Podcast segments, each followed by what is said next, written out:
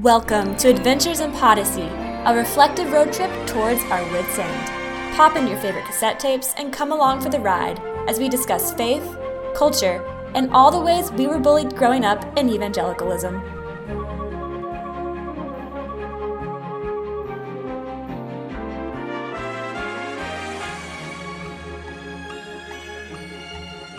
Episode is sponsored by all our male friends who thought they would be married by now, and our female friends who ensured that wasn't going to happen. Remember, kids, Pitbull has been there, done that. Amen. Thank Like- God. I'd like to thank our sponsor. All God's I people mean- said thank God for Pitbull. Cool. All right.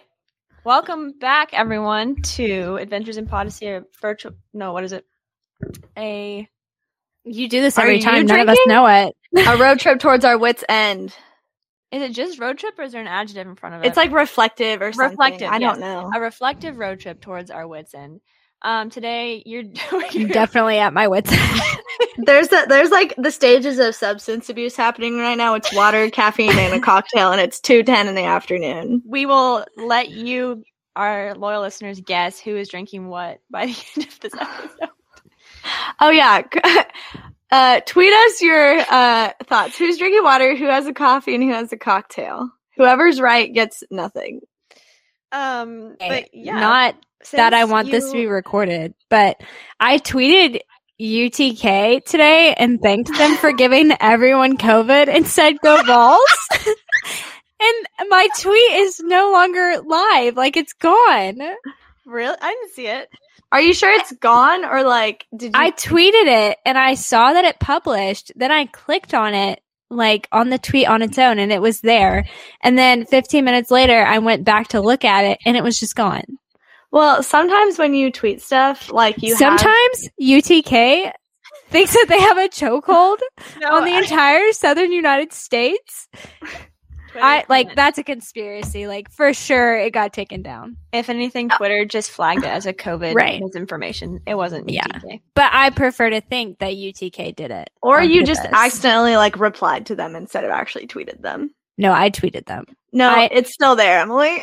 It, it literally wasn't. It's it was gone. I swear. I It swear it was not down- there. If, It might have if you go to for your if you. you go to your Twitter, it's not under tweets. It's under tweets and replies.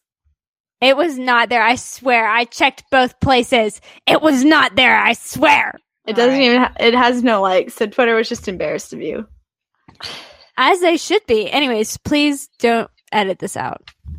Okay. That's all I Yeah. say. Okay. Anyways, UT can honestly go like do things that are not speakable because screw them for like m- literally not giving a crap about our student body. The Vols just want to win, and so they're just shooting for high COVID numbers.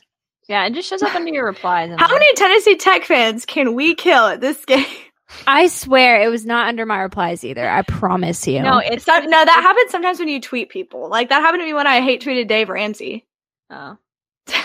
My that's point that's- is, no matter where I went to look, it was not visible. well, it is still out there somewhere. What are we talking about today?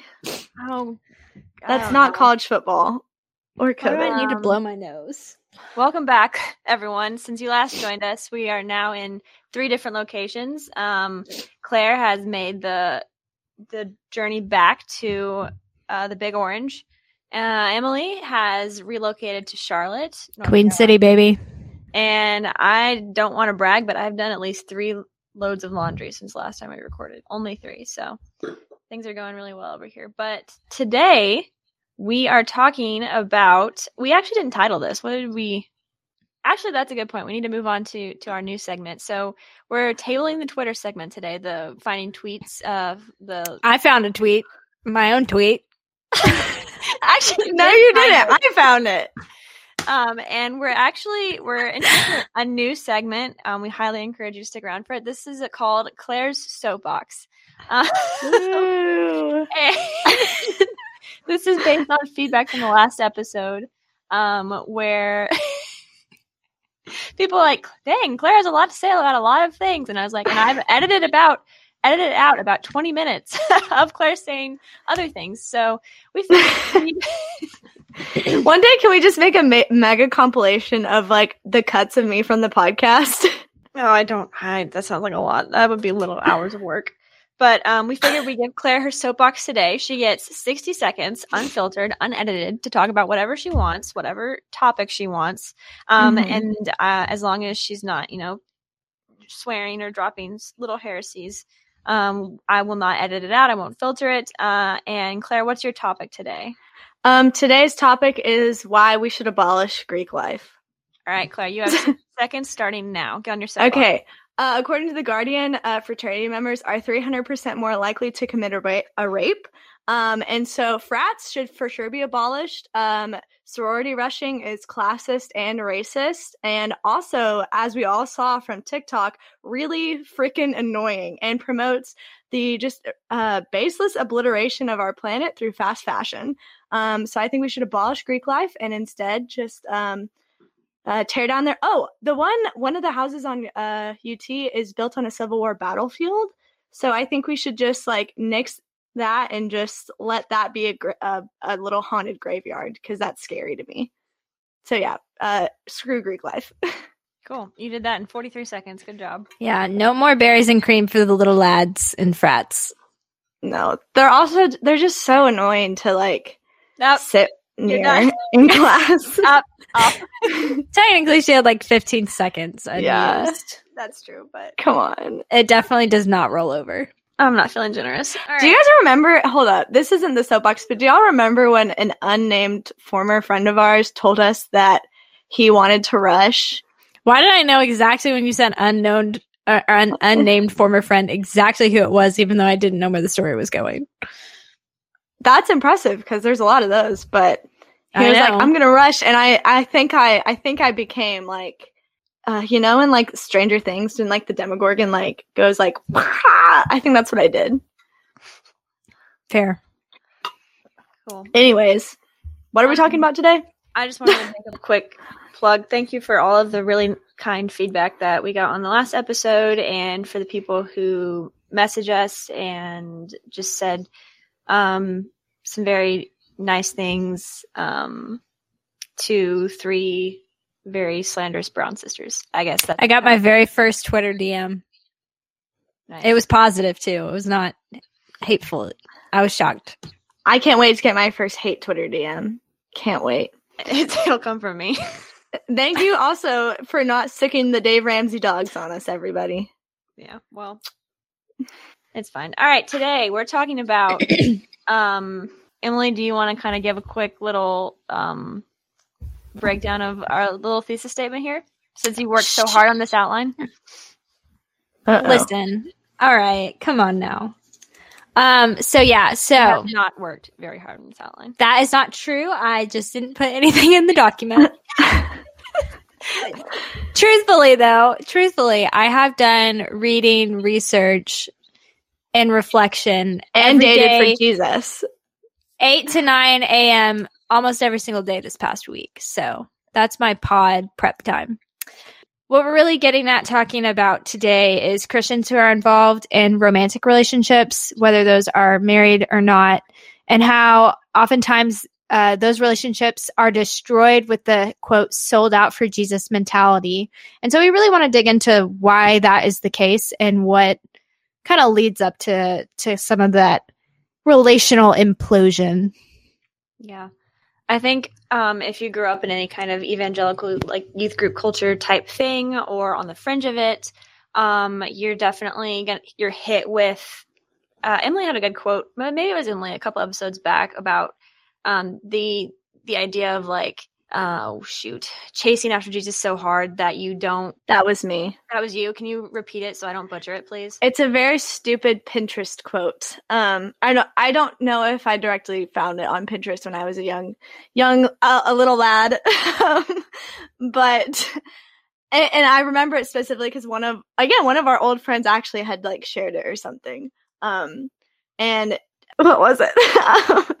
it was like chase after Jesus for so hard that the only person basically that you'll ever pay attention to is someone who can like keep up with you Right. or something and it was it was so stupid Which I think that I mean that's fine on the surface. There's nothing necessarily wrong. There's nothing wrong with that.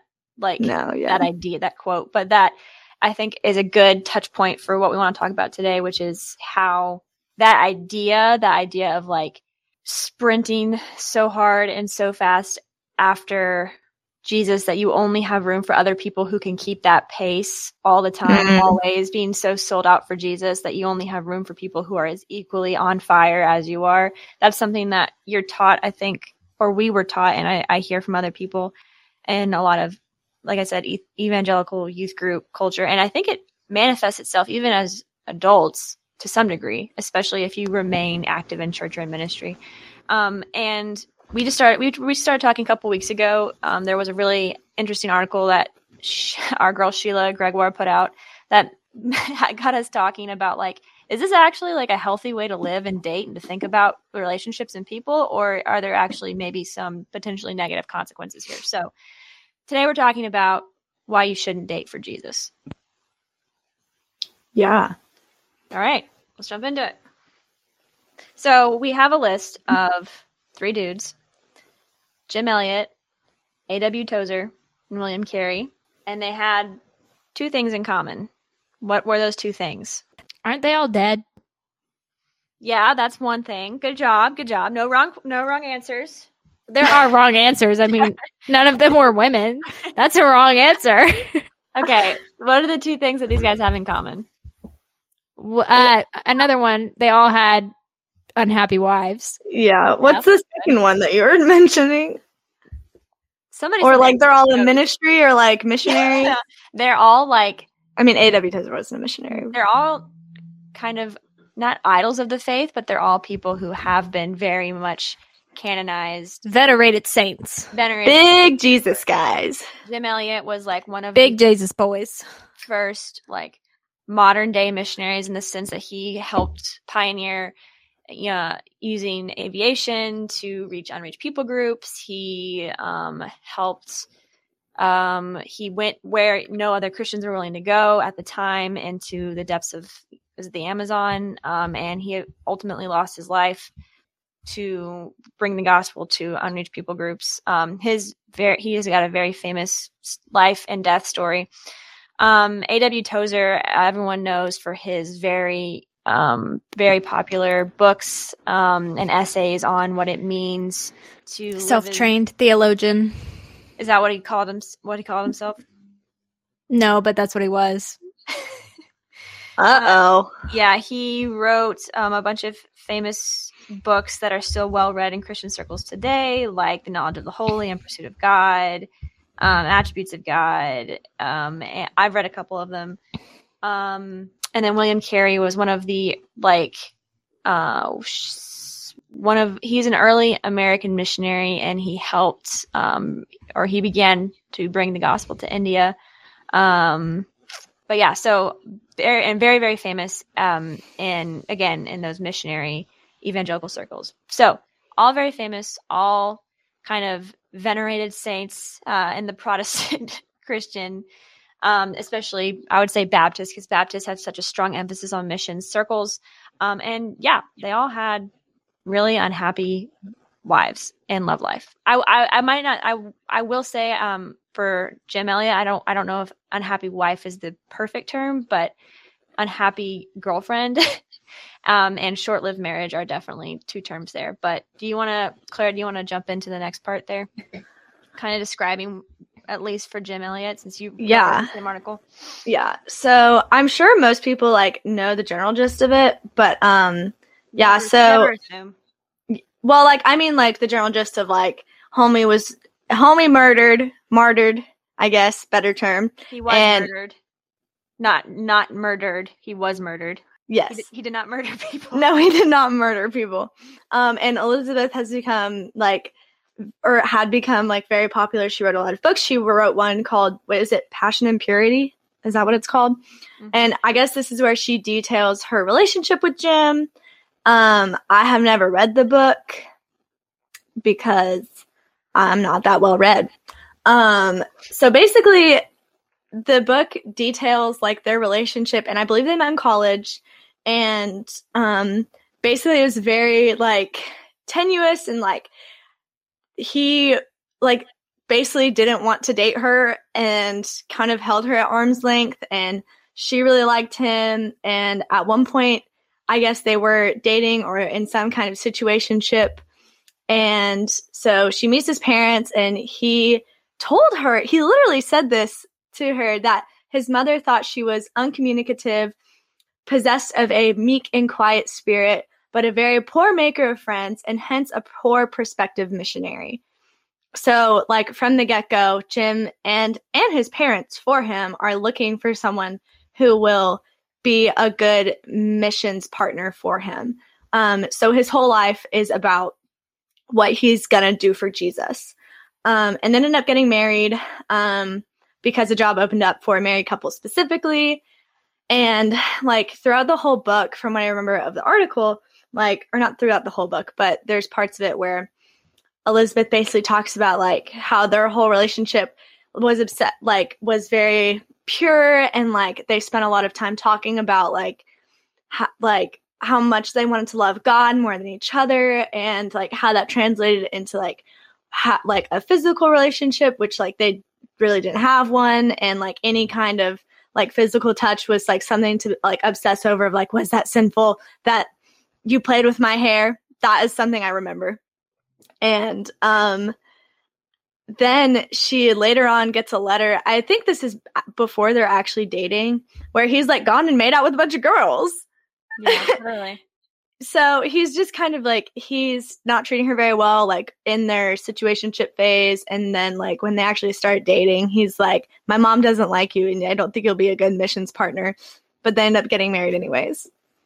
So a And beautiful love story. That it, it passion and purity is like it was kind of I kissed dating goodbye for um, another grand- generation. grandmother in the sense Yeah. that it really people really like looked up to Jim and Elizabeth and like very much wanted to model their own Christian romances after that because you know that was something that they felt was just untouchable in purity and like devotion to Jesus and to his work. So Getting um, the book Passion and Purity was kind of like a rite of passage, I think, for a lot of women starting their dating lives. And it should also be noted that, as far as I know, Jim and Elizabeth had a their marriage was fine, but it was also, like I said, very short lived because he died um, young, pretty young. Yeah. he did remarry twice, like, like more. So um, I would be interested to know what would have happened if they had been married for like five decades. yeah don't want to speculate too much but personally i would not have put up with a person like that Emily, do you want to talk about Tozer? Sure. So, um, I don't really know that much about Tozer, but I'll just stick with him and his wife. Um, basically, they were married. Um, and I don't honestly really know when Tozer died, but I, it's my understanding that he was like relatively young to be dying. Um, so his wife remarried after his death, and she told a biographer, and this is in some book somewhere, basically that um, that Aiden, who is Tozer, loved Jesus, but her um, her new husband Leonard loves me. Um, so basically, she, I think what she's getting at is she had a more um, she felt more cared for in her marriage with Leonard than she did with Tozer in a lot of ways on a personal level. Um, Tozer refu- routinely refused a paycheck out of piety and often left his wife to manage their household and, ch- and children single handedly. Um, from it's my understanding that Tozer traveled some and did lots of teaching and spent a lot of time studying. Like I said, he was a self trained theologian, and there's accounts of him like just spending hours like reading and studying um, which is not bad but at the same time that does leave your family and your wife in the lurch a little bit so William Carey. William Carey is kind of known as the father of modern missions. Again, um, he went to India. He married um, a woman named Dolly, Dolly Carey, and um, I don't think it was a love match. I'm not really sure. She was a little bit older than him. They were married for 26 years, but um, she, he wanted to go to India like very, very desperately because it was an unreached um, people group, um, according to him. And he volunteered to be a missionary, and she just didn't want to go. She absolutely refused. Um, she wasn't on the same page, and he ended up leaving with their oldest child, who was a son, for a while. Um, and then at some point, and then at some point, she did end up caving to his desires, and she went with him to India. Um, so she, he left her when she was pregnant and had two kids, and he went to India with his oldest son. Um, and then eventually, and he literally he told her because she was refusing to go with him to India. He said um, her refusal to join the venture would cause her family to be dispersed and divided forever. She would repent it as long as she lived. Which imagine hearing that from your husband, like your choice to stay behind in the country that you know with the children that we're raising will divide our family. So she packed up and she went to India with him. Um, she and it drove her out of her mind. She lost um, a young son to, who was like five because the climate was so harsh. They moved multiple times. She developed fevers, um, what was known at the time as like brain sickness, or or just like she became mentally unwell. Um, and William eventually committed her to an asylum, um, but she didn't die for several years. So she went insane in India because he made her come with him. So, anyways, that's the father of modern missions. Um, so yeah, those, uh, like we said earlier, Elliot and Carey both revered as missionaries in the Christian church, pioneers. Um, Tozer famous for kind of like his single-minded devotion to Christ, which really jumps off the page if you read any of his stuff. Like he's just really like very, very all in, devoted, and we use the term multiple times throughout the outline, sold out for Jesus.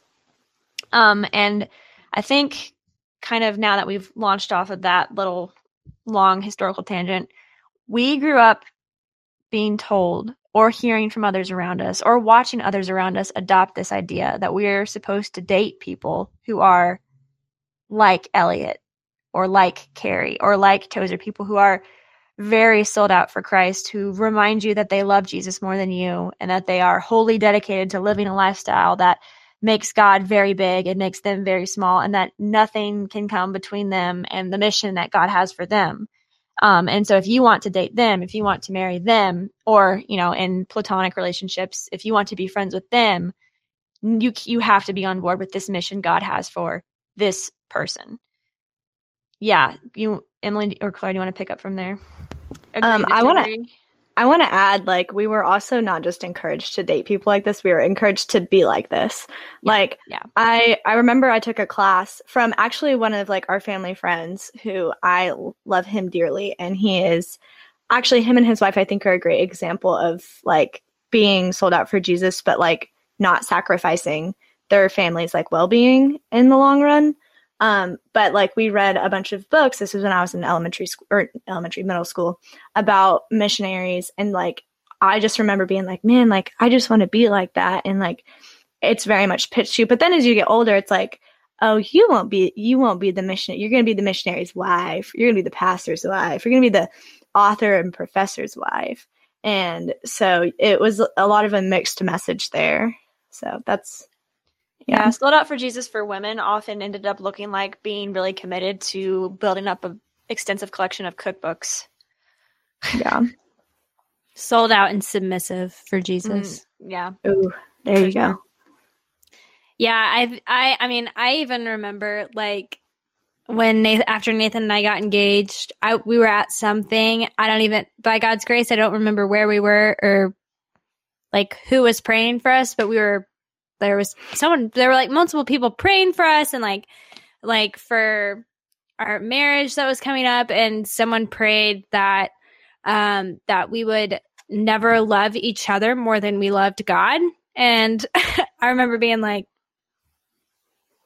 praying that two people about to enter an eternal permanent covenant with each other eternal. not eternal but like permanent unbreakable. There you go. You got it. You're back. Covenant together that they their love would be minimized.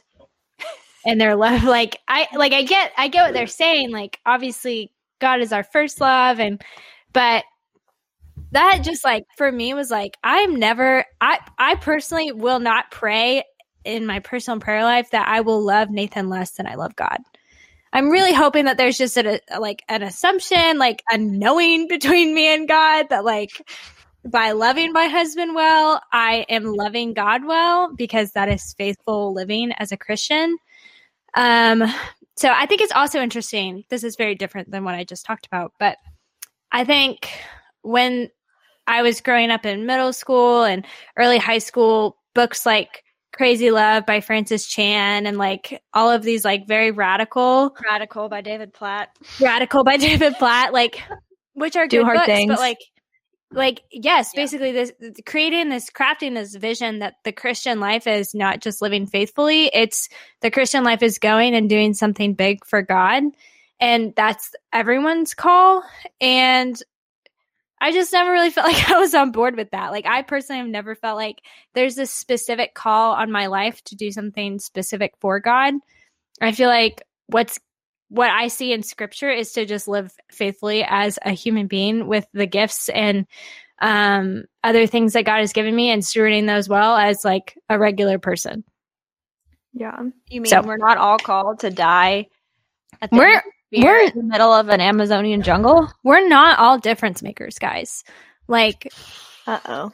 we're not all going to make a difference for Christ in today's world. I'm gonna cut that out. Don't you dare. No, I'm Emily's saying. Emily's right though, and I think like just the idea of like you have to do big things for God. It's like that is really. I I think about that, and I think about our dad who has had like some like crappy jobs. I mean, he was like a high school t- history teacher. Like that's a not a fun job for uh, in in his public school system at least. And like he's done a lot of other things and like he's not like gone out he I mean he's still alive and he's over 50. That's great.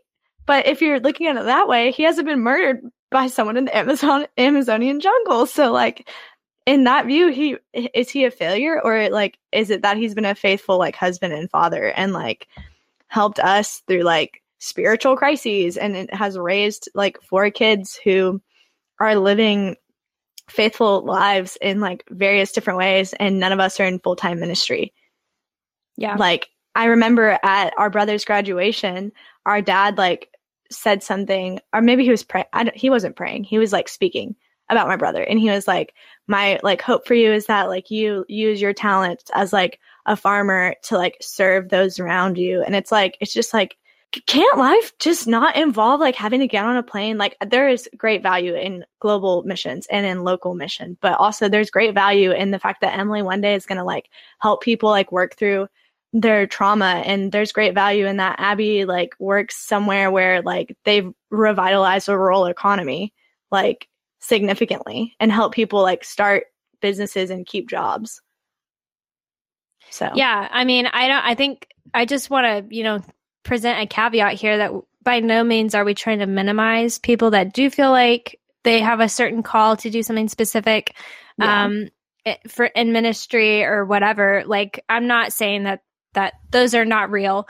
Um, I'm just saying that I think it's it, we create an unrealistic expectation when we assume that every single individual, every single Christian needs to have a very clear call to any certain thing. Um, Yeah. When in reality, the call in Scripture is to to walk humbly before God. Like that is our call to live in righteousness, live in holiness, all of the Yeah. things that are wrapped up in being a regular Christian. Mhm. And that is just as God honoring as whatever XYZ call is. Yeah. And also I think like it's totally fine to like have like that call or that like desire to do something and feel like God has like given that to you and it not be full-time ministry. Yeah. Because like I think we all have that to a degree. Like Abby wanted has wanted a job like what she has for like ever and stuff. And so I don't know like my dream is not to be in a church or like work at a Christian school, but I've, you know, I don't know. I think, um, yeah, I think we, I think establishing first of all that the call of the Christian is not to be extreme or necessarily overtly radical or risk your life on the Yeah. For some people, it might be. Um, and I would, I'd also like probably venture to guess that for the pe- for if uh, if you're called to continually risk your life or put yourself in those hard situations, you probably actually don't want that call because honestly. Yeah. Um, but I think the focus of our discussion today is how that impacts dating, relationships, and family life. Because Yeah. I think um, maybe less so in dating and more so in the way we have worked with others in ministry and been impacted by ministry ourselves. Um, I think we have seen some of the positives and negatives of what happens when people say things like, I love God more than I love my children or my spouse. Yeah. And and what what is what does that even mean? How do we break down the nuance of that phrase itself? Because when I hear that, I'm like, well, yes, but also like, no. Quantitatively, how can you love God more than your spouse? Like what like what does that look like? Like do you have to talk to God in prayer more than you verbally talk to your spouse? Right. So we're gonna Like give me the numbers. sure. Um, and then also kind of, you know, again, like how not just how it impacts spousal stuff or or dating relationships, but how it impacts children as they grow up and as they hear these Yeah. come out of their parents' mouths or as they see their parents live in a way where they show like I love God but I don't value you as my child, you know? So so let's go ahead and get started with kind of the first like overarching discussion question. Why do you guys think that Christians use this sold out for Jesus mentality? Um, or do you think they use it to cover up shortcomings or excuse or excuse issues in their own lives and development? Yes. All right, next. No, I'm. I do think that is the Moving case. on. why? Because we are whitewashed tombs, my friend. That is why. Little lads who love berries and cream more than God. Do you want to elaborate on not the not the last part? How many berries and cream jokes can we fit into this podcast? Um, yeah, um, we're actually sponsored by Berries and Cream. Um, so we have to meet a certain minimum number of references in order to get paid for this this episode.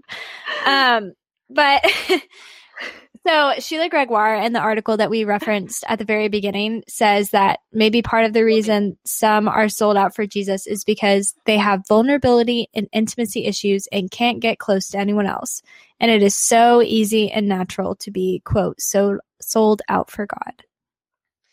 So this is an anecdotal observation, but a, a lot of the people that I have seen who have this mentality of um, they ha- if they feel a burden for ministry or an intense call for ministry or towards ministry or they fit the personality of you know some someone like that I guess um, they also are at the same time aggressively pursuing relationship. Not necessarily with a person, like a singular person, but they're looking aggressively all the time for They are on the hunt. They like on they the are scoping out. They are checking for rings on hands. They are looking at Instagram bios to see if it says I love Jesus and coffee. Like they are on the hunt and you know who you are. Anyways. um and I th- I think there's probably like there's a couple things in in behind that motivation like there's a desire to obviously you want to have a partner and um, like a life mate for what God has sending you into and then also probably a desire to you know avoid falling into sin as a young adult which if you want to hear our thoughts on that listen to They want to have sex. yeah, listen to episodes one and two about how getting married is not going to help cure your sexual sins and failings.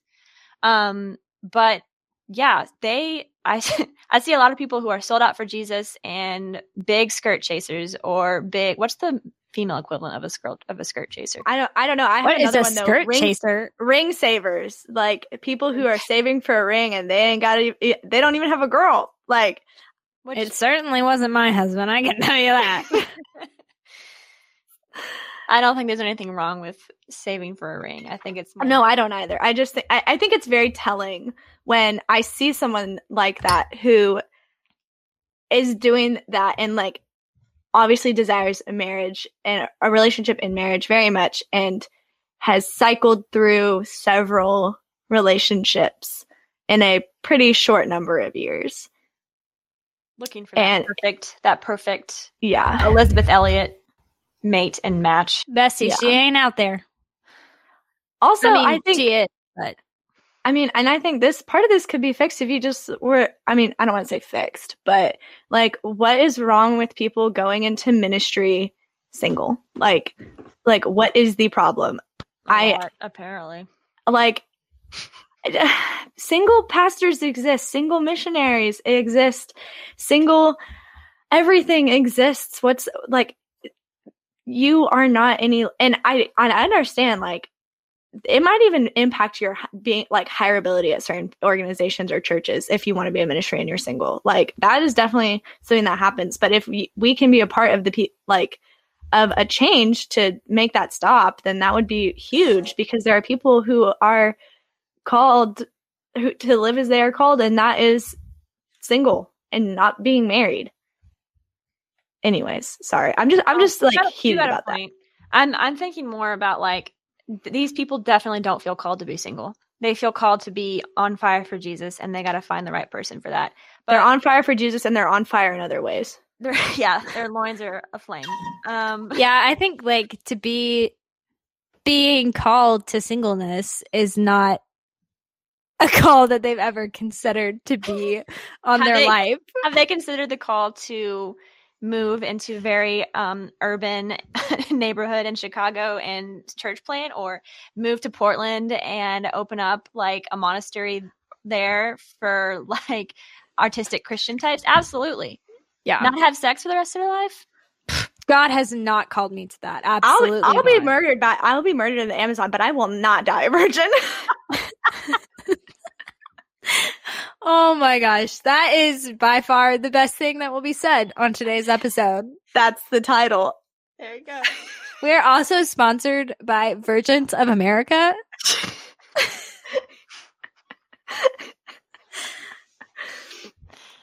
Yes. That I so anyways, back to the original question. They do people do Christians do use this on fire for Jesus mentality to cover up the flaws in their own um, we all have flaws, I understand that, but instead of but they use it as kind of um, an excuse or a buffer. So the reason they're desperately seeking a partner right now is not because they desperately feel like they have a hole they need to fill that God isn't fill, fill, isn't filling for them right now. That's because they need a, a life mate, right? Yeah, Like they, yeah. Because they need to start ministry soon. So Right, they they need need to to have their family lined up so Mhm. they can get out and do God's work. and, and in reality, for many of them, it's just it's just a, a hole that You're impatient. they're impatient and they're not satisfied with where God has them right now. That's I think that's one I think it's probably the most common example that I've seen, um, Yeah. especially watching so many young people cycle through the camp ministry that we do. Um, that's number one. Can you guys think of anything else? What's the question? Just other ways that you see that sold out for Jesus mentality Oh. kind of used as like a cover for an a deep seated issue or Oh yeah. a flaw in a person. Yeah. I mean, I think honestly this is spec- this is kind of specific or like not specific, I don't know. Um not in terms of relationships, but I well, in relationships but not just romantic relationships. I think living like sold out for Jesus just gives you mentally a pass to like ignore your regular responsibilities towards yourself, towards your family, towards your friends, to your partner and to the world. Like I'm living sold out for Jesus. So like uh, like I won't tithe. Like I do all this stuff. I can't afford to tithe because I t- took such a bad job with this church that I and I and will advocate for a better salary. Or um, I'm so on fire for Jesus. I'm working for this um, ministry that has me working six days a week, ten hour days. I haven't seen my friends in eight months, and um, we don't talk anymore and I have no idea what's going on with them. Or I'm so sold out for Jesus that um, my wife is home all day alone with our kids, trying to take care of them, and I am not involved at all. So I just I think it a lot of times can lead us trying to prove that we are sold out for Jesus, um, especially when you make it your career Yeah. Mhm. has you just giving up a lot of the responsibilities that you have in a relationship with all kinds of people your family your friends your spouse um Which Sarah Like- Bessey has a really great qu- quote where she's talking about she's talking she had just recently discovered kind of Tozer's relationship with his wife and she was discussing um I think anyways, I'll just read the quote. We had watched as those who led us, faithful ones who loved Jesus and carried mighty gifts, one after another lost their marriages or their relationship with their children, all in pursuit of their and this is all in caps or this is capitalized like a proper noun, their great big call for great big ministry. Yeah. Yeah, I think what Claire said about like making ministry your career, like there's a difference between a job and a career. Having your job be ministry, there's absolutely nothing wrong with that. That's that's there's nothing wrong with that. But career indicates you have to make choices of sacrifice when you are working towards a career. And in ministry, I feel like it's almost become acceptable to make choices at the expense of your family and your marriage Mm-hmm. Yeah. which is tough. And like as someone that's married to someone that wants to make a career out of some type of ministry, like that's that's some scary stuff to look at. You know, people in the past that have like lost their families effectively because they chose they made choices for ministry over their family. Um yeah. so learning how to balance that is, I think, a very personal and individualized endeavor. But I've never heard very. I've heard very few people talk about like what does it look like to prioritize your family over your call Right. Yeah. I I don't because your family is your call. Your call to your family and your spouse is above your call to your call to ministry. Yeah, and I would argue like th- your the family you're born into, your siblings, your parents, like you have a responsibility to them, especially as your parents age. And Yeah. also, Christians are so bad at friendship. I cannot emphasize that enough. like, just they're so bad at it. But uh, I was gonna say something else. Oh, I don't remember who put this on Twitter, but it was a guy, and he just popped up because like someone I follow followed him, and he was saying like pray for me and my wife. We are like every year when I basically, I guess, renew his contract with the ministry he works with. I think that's it or something. Or like once a year, they basically pray and take stock of like the state of their family and whether or not he should continue in that ministry. And like if it's still healthy for his family to be doing it. And I was like, that's crazy. Like, I, I wish I've never heard of it. yeah, I was like, I didn't know you could do that. And then I think I read later on that he and his wife had decided, like, you know, I think it's probably best to transition to a different job. And I was like, that is real love for your kids and your wife, like, Mhm. to do that. And I, I was just really like, I, that's an option. Wow, that's crazy. And I think about like, you know, we grew up as ministry kids. We know ministry kids. There's some people who probably could have benefited from like their parents taking like an extended break from what they were doing, including us, maybe. Yeah. I think in some extreme cases, you even see like severe cases, and I don't know anyone. Well, I we I used to know people like this, but there are there are extreme narcissists out there, and people who are so who are convinced that that they have heard a call from God. Whereas I think we're talking about people who may kind of unknowingly put their family um, in unstable positions we I, there are people out there who are just so consumed with this idea that they are you know slaves to christ quote unquote that they will jeopardize their family's relationships. They'll uproot them and move them frequently. They'll put them in dangerous situations um like that kind of stuff. And i thankfully i don't know anyone like that anymore but we have seen people who really just feel like what they hear from god is right and there's no one who can tell them otherwise. And so they're going to essentially um, let their family drift and or let their relationship with their spouse become very um, unhealthy and, and subservient and um, um, and then out of that stems like a lack of friendship and just a general loss of standing in any community at all so i think that's kind of like an extreme example of what could happen but it's there so Yeah. so anywhere from just people who desperately want to get married and and kind of stick a a Christian like smiley face over that issue, all the way up to narcissistic personality disorder. Mark Driscoll.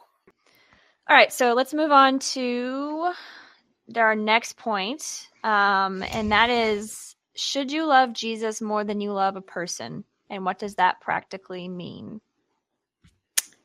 So I found this um, C.S. Lewis quote. It's from like one of his letters, and basically it says, When I have learned to love God better than my earthly dearest, I shall love my earthly dearest better than I do now. And so far as I learn to love my earthly dearest at the expense of God and instead of God, I shall be moving towards the state in which I shall not love my earthly dearest at all. When first things are put first, second things are not suppressed but increased. Um, and I love that quote because I feel like it's just so like countercultural to what I said at the beginning, which is that concept of like, I love God more than I love my spouse. Um, because he's saying that like obviously comparatively our love for God far outweighs our love for human relationships, or it should.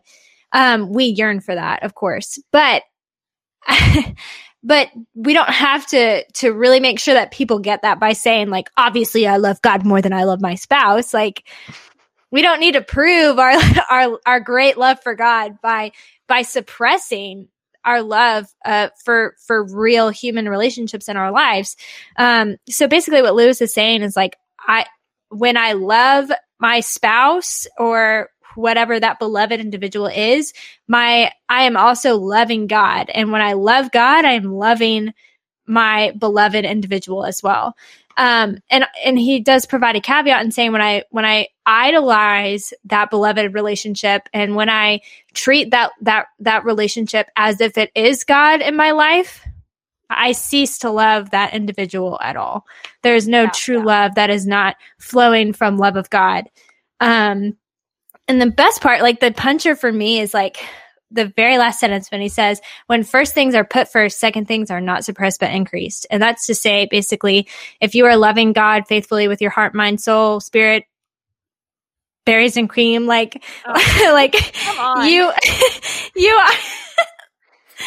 like your love of everyone else in your life is not going to be hurt but it is going to be magnified. Like if I if I love God so much that that the best way for me to express that is by working in ministry, then that is not going to destroy my relationships. It's going to bolster better, truer and and more relationships in my life. So my ministry is not at the expense of my family, of my relationships, of serving my community. My it's it's a it's a result of my love of God. Like yeah, God calls us into thing like the life that God calls us into is not one that is bad for us. It's one that makes us better and that, you know, leads us into a deeper lifetime of love, an eternal lifetime of love. And so it's a natural outflowing of what it means to be a Christian if if you truly are loving God, like you said, with all your heart and soul and mind and strength, to see your love increase for all the other relationships in your life naturally, right? Like, and you know, there are so I'm not a naturally loving person. I would never love most people if, you know, I didn't love Jesus first or if he hadn't loved me first because Amen. people are stupid and faulty. um, Amen. But he absolutely no factory reset button on them whatsoever. yeah, sucks. You, you can't just shove them back up there and say, "All right, reprint." Um, but the more you love Jesus, the more you look like Jesus, and the more you love like Jesus. I think that statements like I love Jesus more than I love you or I love this person are not helpful, especially when you're talking about children or you're talking about I think children especially and I'd like to hear your perspective more on this Emily from a developmental like um viewpoint, but I feel like that would build a hierarchy, I guess, of like dad loves Jesus more than yeah. dad loves God, then dad loves mom, and then dad loves me. So if I'm upset or if I'm in pain, but mom is in more pain, dad has to take care of mom first before he takes care of me. And I and then it also sets you up to compete against Jesus for the love of your parent. Freud right? would get into that. Or even if you're not the most emotionally secure spouse or boyfriend or girlfriend, if you hear someone say, I love God more than you, then you're going to start to feel like you need to compete with God for the love and attention of someone, of this person. Yeah. Does that make sense? I, that makes perfect sense. And I think like you're drawing out a really important point because I think that is a problem that like whether we realize it or not, like exists for a lot of kids because when you hear that there is like a structure of love for when you hear that there's a structure of love in your caregiver's life and you acknowledge and you are able to see where you are in that structure that that creates a sense of how do i stay where i am in this spot? What will i do that will make me lose my rank? What can i do to become the top ranking individual on this hierarchy. And that is not a healthy thing for any like a child or an individual. You need that sense of like no matter what i'm always going to have that um safety net of being able to fall back into my parents love. Like knowing that they just love me unconditionally is extremely important and and I think that's also important for spiritual development as well because what we learn from our parents is usually what we learn about God. So if I learn from my parents that I'm number 3 on the list, then when I project that onto my relationship with God, I hear that okay, God loves his spouse more than he loves me individually. So God wants to love and take care of his church more than he wants to love and take care of me. That has to be done first. Then me as an individual comes next. That is Mhm. also not good because that is not how it works. Um, God's love for us is unconditional. He is always there, always present, always ready to meet our needs, always ready to show and reveal his love to us. And as parents, that should be the case too. So to say to your kid, like, you know, I, I love you so much. Mommy loves you so much. I always love you, but I'm always going to love Jesus first. Mhm. Ah. As a middle child, that stings. Facts. So, yeah, I think you make a really good point. Like, that can be a really damaging message to send to kids and to people with any kind of insecure or anxious attachment. Claire, you have any thoughts? Um, something you said about like, like, how would you feel if like that was like your partner? And like, if you're not, gr- if you don't grow up like this, if like this isn't how you're socialized, like, imagine becoming a believer like in high school or college, and then getting into a relationship with someone who's like this and hearing that. Oh my gosh, I would be upset. Like, okay, that like, I mean, I love Jesus too, and like, he's transformed my whole life, but like, do you really have to say I love Jesus more than I love you? Dude, like what's what's the deal? So I think that can also be really damaging in relationships. That's a good point. And and I think I think it's just not for, as like clear for us because a lot of people who we see act like this have like all grown up like this and like this is how they are they are socialized into this. Right. I So think it's a natural thing for them to say. Yeah. Yeah. Almost expected. yeah. Yeah. And I think honestly, we've conditioned ourselves to to say that statement. In reality, all we're doing is trying to confirm to ourselves that we do love God more than we love other people in our life. And so in reality, that that statement is by no means a true reflection of our love for God. It's actually just a way to affirm and validate ourselves that like our love for God is satisfactory as long as it exceeds our love for other people. And that's just a self serving statement, which I honestly don't think pleases God. So Yeah. when we use God to to validate ourselves and to confirm, you know, that, you know, we are spiritual enough, I don't really I don't I'm not sure that God takes delight in that. If you just keep telling yourself something over and over again that doesn't make it true, We're not Yeah. manifesting here. Like if I just say that I love God enough, then I will love God enough and and all my other relationships will kind of trail behind me as I go. if you're if you're entering into this relationship where or a, a relationship and you're and you're telling yourself this or you're telling your spouse this or your boyfriend or girlfriend this or your child this or your friend this um or or even you know your employee this i don't know um i'm just trying to think of all like social relationships here you know you're also failing t- to recognize that you're as humans our love is always imperfect um, we can never love God perfectly. We can't, Yeah. like Claire said, you can't quantify it. You can't say, well, you know, if I'm gonna, if I, if I'm gonna have, you know, sex with my spouse for an hour today, then I'm gonna pray for two hours tomorrow. Amen. But I it doesn't make sense, and it also like, I feel like that would create such a lack of security in also God's love for you because Yep. I would just feel like, I don't know, I don't know. God's love is not dependent on how much you love him. That is work that is a workspace salvation. Mhm. And it reminds me Emily, because Emily, what Emily said about like we'll tell ourselves this just by accident. I like I've have done that and then been like, what am I saying? Like Mhm. I know I I know like my love for these people like to someone else who didn't understand God like even like at all. I mean, not that any of us understand him, but would be like, yeah, she loves like her friends and her family and her boyfriend more than she loves God because like she talks to them more and she thinks about them more and she texts them and FaceTimes them and and writes them letters and like all she does is go to church and read her Bible once a day. Like Right. and so like we catch ourselves thinking like that. But it reminds me of like, oh well, like I'm gonna say like I love God more than I love my this. It reminds me of the Pharisees being like, Thank you, God, that I'm not like that sinner over there. It's like, thank you, God, that I am not, you know, but I'm so not in love with this person that I yeah, yeah. Yeah. Like it just it's very like it just feels very works. I so I think where this statement c- really stems from is from Luke 14, 26 that says, If anyone comes to me and does not hate his own father, and mother, and wife, and children, and brothers and sisters, yes, and even his own life, he cannot be my disciple. And I just, I, we back with that literalism, you know, like, like we really Yeah. thought, like, clear. The text is clear. the text is clear. Like, if I don't hate Nathan's guts, then by golly, I don't love God. so some must some marriages took that to heart.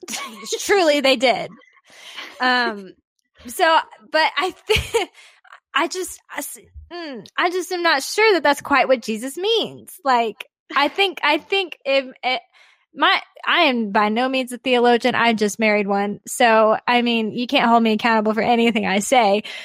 But i think what this is getting at is like comparatively our love for other people truly does not even look like love when we compare our love to god. Like our love for a whatever God is and all of his magnificence eh, comparatively looks like it could our our human on, relationships. coming- you you bounced out. What were you saying? Basically just that our our I think in a, if we look at this verse as comparison like comparative love, like our love for God will look so different from love for other relationships in our life that it's like how could you ever compare the two because Mm-hmm. to Yeah. to love God is not to love another human. It is so different. Yeah. Mhm. That's apples and like cats. Like God is definitely apples in the situation. y'all are all cats. I think, and I also feel like, and this might be a good way to to pivot into the next. Um, actually, I'll go. I'll come back to that, and then we can pivot into the next point. But James, I liked this quote from James K. A. Smith um, from "You Are What You Love." The orientation of the heart happens from the bottom up through the formation of our habit of desire. Learning to love God takes practice, and I, I think he's talking more about you know spiritual disciplines and things like that. But I, it's just a good reminder that the love you feel for God is not the butterflies you feel in your in your stomach for you know a partner, or it's not the love you feel for your newborn baby or for your best friend. Like there are elements of that in your love for God because you know loving God is so all encompassing. What are you doing? I'm sorry, Emily. Are you playing Fruit Ninja again? Oh my gosh. She's what is she doing?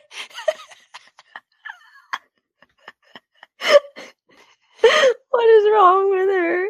I don't know. Also, she keeps cutting out for me, so she's moving and She's- like I think she's muted right now. cuts. I think you're muted. I'm 100% muted. I was taking a picture with my iPad. okay. I said I'm married into an immigrant family. Can you tell?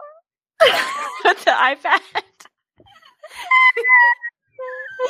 Oh my god. We gotta move on. We gotta I'm- move on. I know. Let me, I don't remember what I was saying, but basically, Sorry.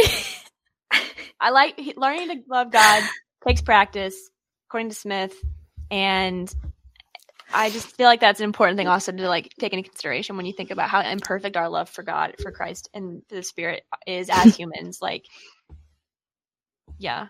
So Yeah. it, and and and I'm I'm trying to use that as like a jumping off point to talk about like um I kind of want to revisit and go back to the Jim Elliot thing and this idea of I don't know how old he was, but you know, young kid, young adult, trying to love God perfectly and love people around him perfectly and failing at both because he's human and we would all do the same thing.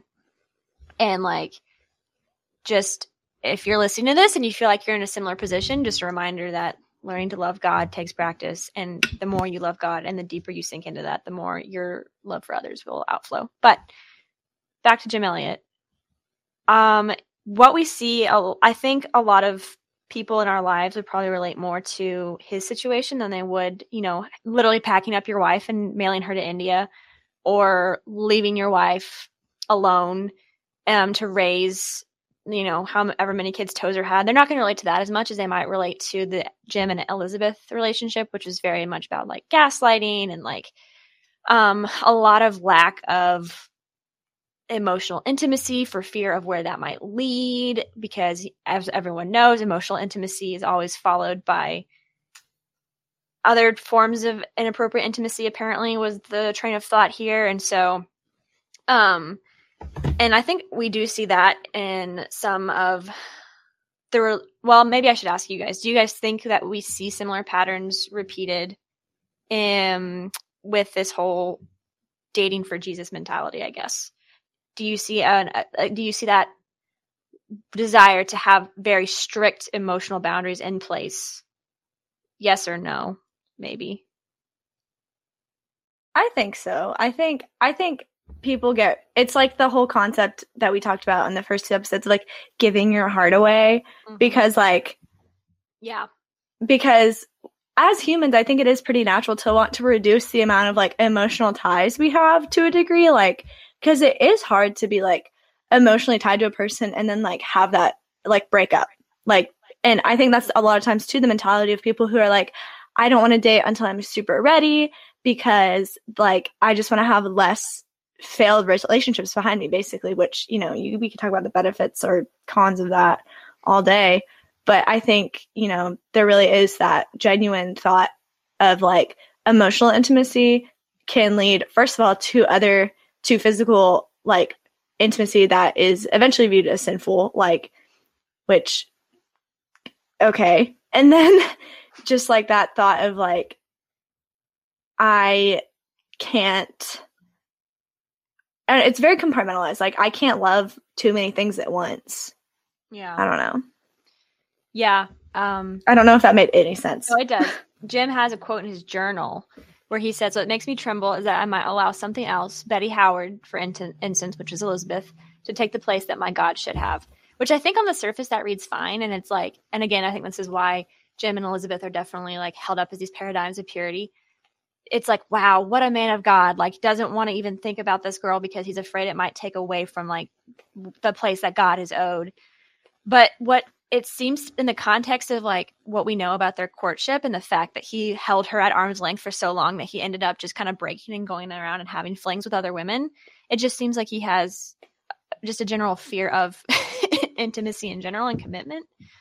Um so i my view is that i think that this this when you're working with people who have this sold out for Jesus, on fire for Jesus um, attitude or perspective, who are also like on the hunt for a mate, quote unquote, um, they often have those very firm boundaries in place to uh, not even protect themselves, like what we talked about a few episodes back, but to protect God in a way. Yeah. God's space in their life. Am I making sense?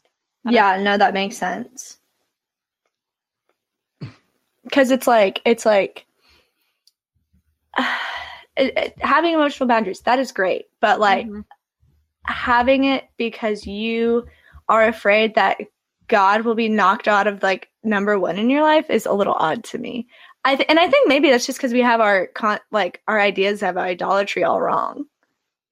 But I mean, I this is just a, a thought I just had, but like, oh, dang. I mean, idolatry in the Old Testament was like, like you know, it's very vivid and like very there, and in the New Testament. I mean, it, but we had like full on narrative in the Old Testament, so it's like, you know, I don't know. I don't think anyone was saying he loves that golden calf more than he loves God. So I don't. This isn't a well developed thought yet. I don't know. I So- think I think I, I making idols out of love and relationships is definitely something that we're t- that's talked about a lot in our contemporary Yeah. culture, which there's truth to that for sure. Absolutely. I think of like the scene and there's a scene in the Great Divorce where which if you're not familiar with the plot line of that, it's basically like a bus trip to hell. And one of the people on the bus was a woman who had a very unhealthy and obsessive love with her for her son to the point where Oh, it got yeah. her like she rode the bus to hell because she was unwilling to let go of that that love for him. Um, I, I might have butchered it, but so there is an element of truth there. But um, I just feel like I don't know. I feel like for a lot of Christians, I just want to give them permission to just to not be Jim Elliot's. Yeah. I don't know. Maybe I'm off track with this, but Yeah, that I mean, sense. I think to speak to what you just said, I think like we have an issue with elevating relationships too much when we rely on them to meet needs that we know that they can't. And and that's like and even then like there's some gray area there because we always look to humans to meet needs that only God can meet, but I think there's a degree in which we take that too far. Um Mhm. so yeah. and looking at like i think you could potentially make some excuses for Carey in the sense that him and his wife probably didn't marry for love they married because back then it was something that was necessary you need they married for berries and cream. stop oh my gosh can you have you guessed yet who had the cocktail yet and who didn't um Claire did have the cocktail. You were no right. she did not she did not I did not. Doesn't mean I won't. Listen, I'm looking to For things legal to purposes, meet, that was a joke. to meet needs that only God can meet. for Anyways. Carey, he's looking for, you know, you needed someone to run the household and to take care of the Yeah. children because, you know, think of all that went into that back then. And, but Right. when you look at Tozer and even when you look at um, Jim, it's, it's a different, oh man, I'm losing my train of thought because of that stupid, I hate you. they Um, married for different reasons. Marriage was Or- not quite as much as a Right. sus- necessity as it probably was for the Careys. Right. And so I feel like I don't know anything about Tozer's courtship, but for Jim not have having all of that turmoil and kind of leaving Elizabeth just in the lurch for so long and then finally just being like, "Well, I need a spouse to, you know, go to the Amazon. Do you want you want to hop on?" Like I that just mm, I don't see how that could have led to a healthy relationship. Yeah, and I, I, I also would just like to say, like, I think that there is a sense in which, you know, what the type of courtship that Jim and Elizabeth had, there is some fear of intimacy there, but, and I don't want to speak ill of the dead, especially people that, you know, were martyred in the name of ministry, but, um, but for any of our listeners, if you uh if you find yourself falling in some of Jim's patterns, I right, think right, right, yeah. and recognize like hey is there something that may uh, do i have some issues with intimacy but also like might be a time to take a look at your ego here too Right. And I think Um, that's the point I wanted to make with this is like I feel like that's what we run into more now is people who are either dating people who are like that, who have that ego or pe- or have those emotional in- intimacy issues. Like literally the Gregoire quote, I'm just going to read it again because it's so freaking good. Um maybe part of the reason that some are sold out for Jesus is because they have vulnerability and intimacy issues and can't get close to anyone else and it's so easy and natural to be sold out for God. So if you're entering into a relationship with someone who feels, or if you are in one and you feel like they check some of these boxes, it might be time to sit down and be like, hey, you know, what's going on here? Yeah. If you can't hold people at an arm like and and I understand like I've I've done like my own unpacking not just not with like relationship like romantic relationships but like uh, ha- struggling to trust people like and, and you know struggling to develop relationships because of that um but like if that's you like you need to examine why and like if you're holding people at an arm's length because of that especially when they're in a relationship with you why do you think that that relationship will be successful Exactly. Right. like And- you you can't expect that. And it's not fair to expect someone to stay in a relationship with you if you're like that and you don't do anything about it. And it's one thing to have those trust issues or those fear issues that stem from things that have happened to you that are painful. It's another thing to have them and call them holy. I think that's my big thing. yeah. Is like when- Big. I know so many, especially girls, because guys all want to be pastors and, and youth pastors, lol. Um, and they're like, I just, and they, they, you see that block in the relationship, and you just want to go in and like kick it down and be like, there's something wrong here. Like this person's ego and this person's desire for what he or she considers their calling is taking precedence over them loving you. And I hate that. And I, I don't know. It's really hard to talk because I have specific people in mind and I'm trying not to like um Ladies and gentlemen, if you find yourself as an Elizabeth, honey, just run. run away.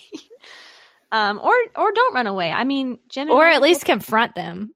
Jim Deal and with it, yeah. were married and as far as I know she she did love him. How yeah, health- but she also that was, really encouraged like a major passive role. So if Jim is the only person pursuing you, might as well jump on the train because you never know when another one might come to the station. Yeah, yeah. At the end of the day, you are allowed to to choose your husband. Like you don't have to wait to be chosen. Anyways, anyways that was that was just kind of like that's something i walked away from is especially for women in our lives i feel like this is such a easy thing to fall into and it's easy to excuse because they just love god so much yeah. And also like you you are not an accessory to someone's ministry. Like Mhm. oh, it's so frustrating. Like you are not if even if they are full-time ministry and you are full-time stay-at-home queen, you know, and you do you. Like you are not an accessory to someone's ministry. Like their ministry is like you do not need to like bend to that just because like they have this great big call. And I get so frustrated when I just see that like oh well, you know, he they're going to do this, like they're going to be a pastor. So like basically like I'm going to have to put up with low like low income like all this stuff and be viewed as the pastor's wife and like go through all and not even to mention how people treat pastors' wives. Yeah, which if yeah, I not that I am one obviously, but like just the things you hear about it, it sounds not very fun.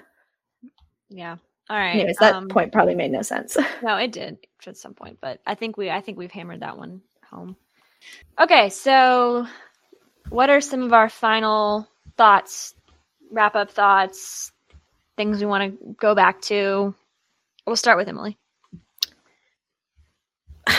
I don't know. I mean, I feel like I can't say anything I've already said.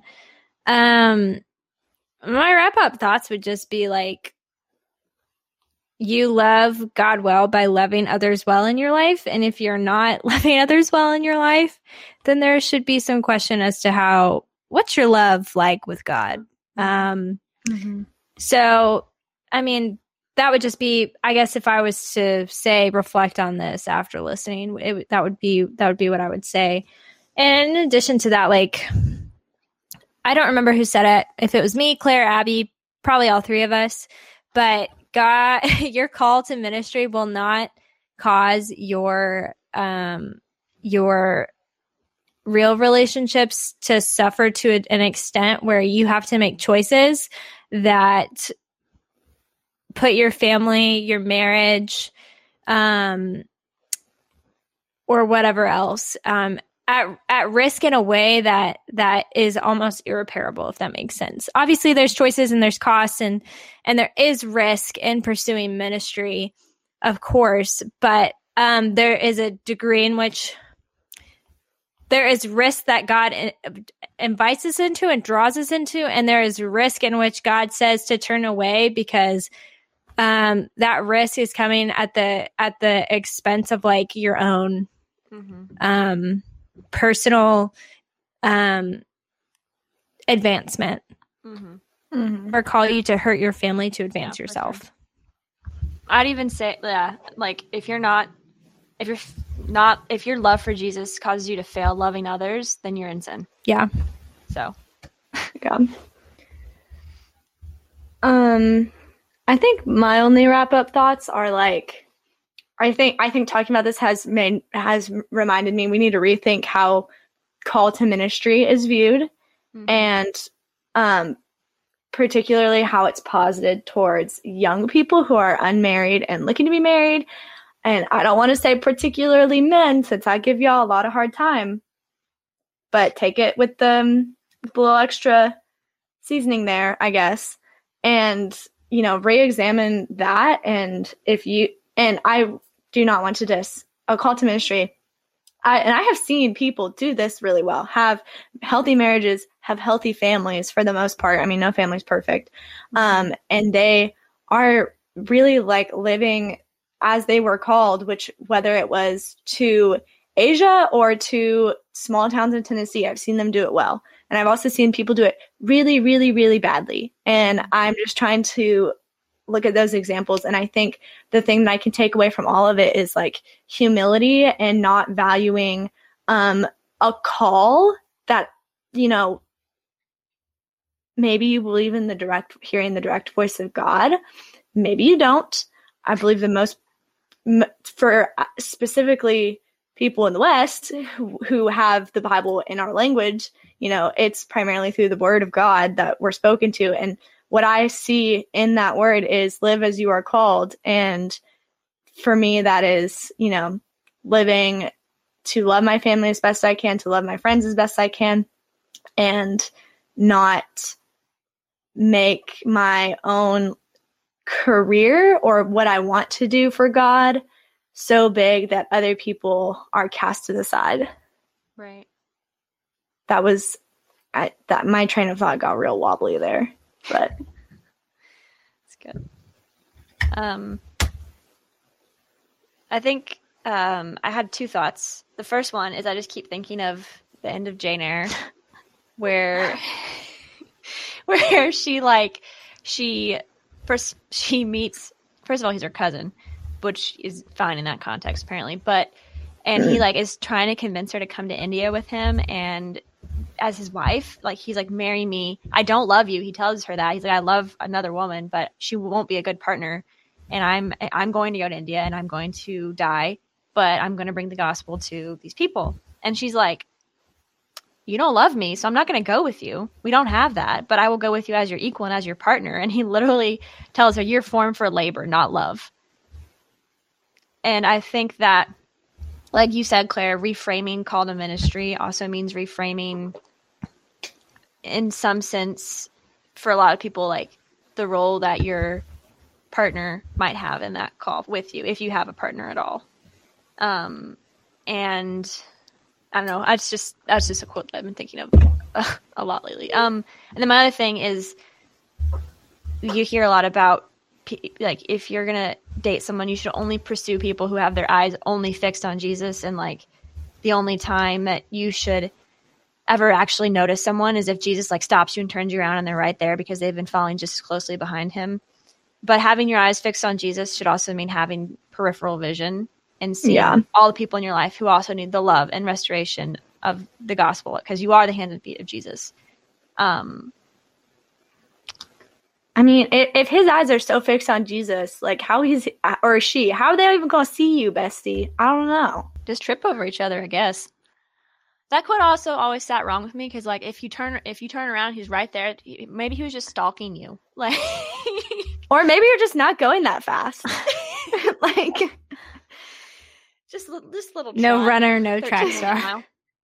uh, I mean, I was I was not a I was not a runner and a track star for Jesus when I got in a relationship. I mean, I kind of was, but I was also incredibly screwed I was up, more like and I loved I was attention. more like a crawler and a superstar. Nowadays, I feel like I'm like crab walking to Jesus. Like, what the heck is she doing? Cupid shuffling to Jesus. All it was right, then that I carried you. All right. Well, we'll go ahead and end this here. Um, as usual, we're going to link all of the sources that we talked about, um, direct sources uh, in this bio. Um, but thank you guys so much for tuning in and listening to what is, as always, more of a rambling road trip to our wits end than anything. But we hope that it was edifying for you. Maybe it affirmed that you deserve to be loved. Um, or maybe it confronted you with the fact that you should love others better, or maybe a little bit of both. But Yeah. uh, Yep. as always, we do this for love of the church, and life of the world, and I don't remember any of the taglines we've used in the past, but yeah, thanks, guys.